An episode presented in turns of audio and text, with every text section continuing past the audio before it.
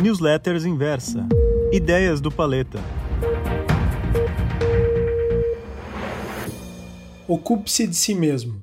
Olá, leitor! Na semana passada eu falei bastante sobre os riscos que devem assombrar os investidores nos próximos meses e anos. Em resposta, eu recebi a seguinte mensagem de um leitor: Gostei bastante do seu destaque em relação aos riscos. Gostaria que escrevesse sobre segurança, e se é que ela existe. É, Talvez eu tenha pesado um pouco nos comentários e passado a impressão de que não há muito para onde fugir. Por isso, hoje eu vou falar sobre o tema sugerido pelo leitor, sobre segurança. Ah, e aproveito para adiantar que, na minha opinião, não existe segurança alguma no mercado financeiro, nem no Brasil, nem em lugar algum do mundo. E calma, não há razão para desespero aqui. Você já vai entender o que eu quero dizer. O mito da segurança. Segurança tem origem no latim e basicamente significa ausência de preocupações que por sua vez, na etimologia da palavra, traz o sentido de ocupar-se de si mesmo. O que quer dizer que algo só lhe traz segurança de verdade se lhe permitir ausentar completamente de preocupações, para que possa lidar mais com os próprios anseios e problemas. Isso está longe de ser uma realidade no mercado financeiro. Isso, independentemente se você investe de forma sofisticada e profissional ou se ainda deixa o dinheiro parado no banco. Quem usou do poder de voto pela primeira vez em quase 30 anos para eleger o bonitão Fernando Collor de Mello em 89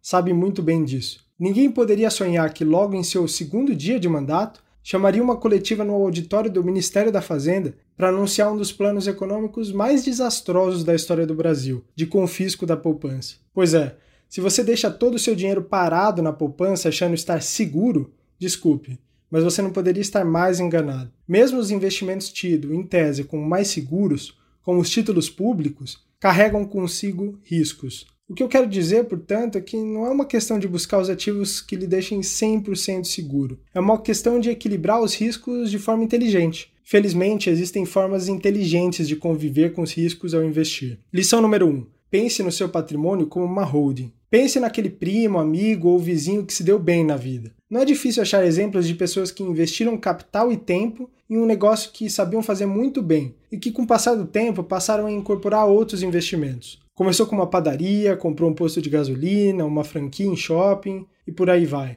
No final do dia, a conta que as pessoas fazem é quanto investir em cada negócio, com o objetivo de maximizar o lucro, claro, levando em consideração uma série de questões, tais como perspectiva do setor, barreiras regulatórias, escalabilidade, relacionamento com clientes e fornecedores, enfim, todos os potenciais riscos. No mundo dos investimentos não há estritamente nenhuma diferença nesse sentido. Amplia-se apenas o espectro de investimentos. Você tem ações, renda fixa, derivativos, fundos imobiliários, ETFs e por aí vai. Eu, particularmente, gosto bastante de trabalhar com uma combinação entre ações de empresas boas pagadoras de dividendos, fundos imobiliários bem geridos e com exposição setorial com potenciais seculares de crescimento e títulos de renda fixa. Eu gosto porque eu acredito que focar estrategicamente em bons negócios com fluxo de caixa frequente para você fazem toda a diferença no longo prazo e também te protegem muito bem em qualquer crise. Ainda assim, você vai precisar se acostumar a não consultar o seu extrato financeiro todos os dias. Lição número 2. Ninguém precifica o valor de uma holding todos os dias. Uma lição valiosa que eu espero que você tire dessa discussão é que fixar essas variações de curto prazo pode ser perigoso no seu processo de construção patrimonial. Você acha mesmo que um grande empresário